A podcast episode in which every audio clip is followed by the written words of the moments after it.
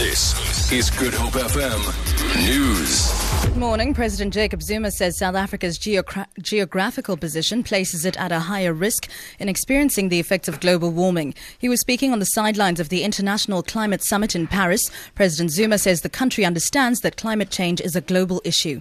The challenge of the climate change is very severe, particularly to developing countries.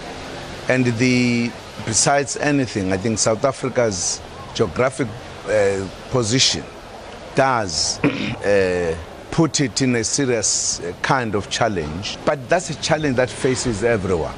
But again, South Africa worked very hard because we appreciated and understood the challenge facing humanity.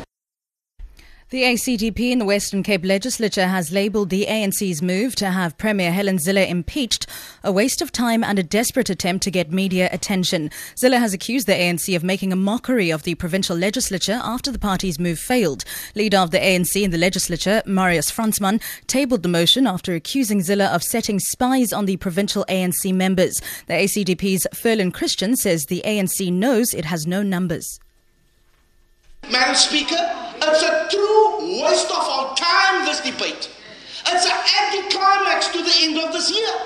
What, what it reminds me is the ANC gulping for air but swallowing water busy drowning. The ANC knows they are irrelevant.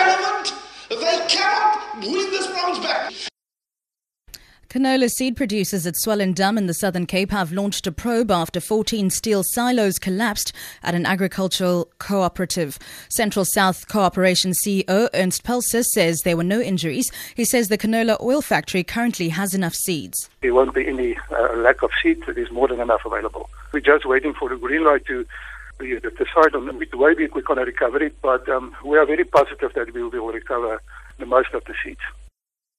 And finally, hearings are due to continue today for interested parties to join a case in the Western Cape High Court to secure equal rights for women in Muslim marriages. Attorney for the Women's Legal Centre, Hoodah Abrahams-Fayker, says a large number of women have sought legal recourse after their marriages ended. The application will be heard on the 9th of May next year to compel Parliament to pass laws to secure legal rights. Abrahams-Fayker says the law currently does not afford the same rights as civil or customary marriages.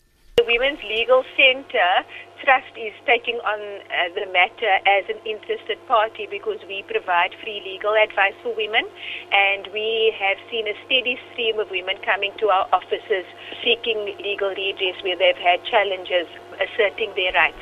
We've also been representing women individually in cases nationally and have participated in cases where we've challenged the non-recognition. For Good Hope FM News, I'm Sibs Matiela.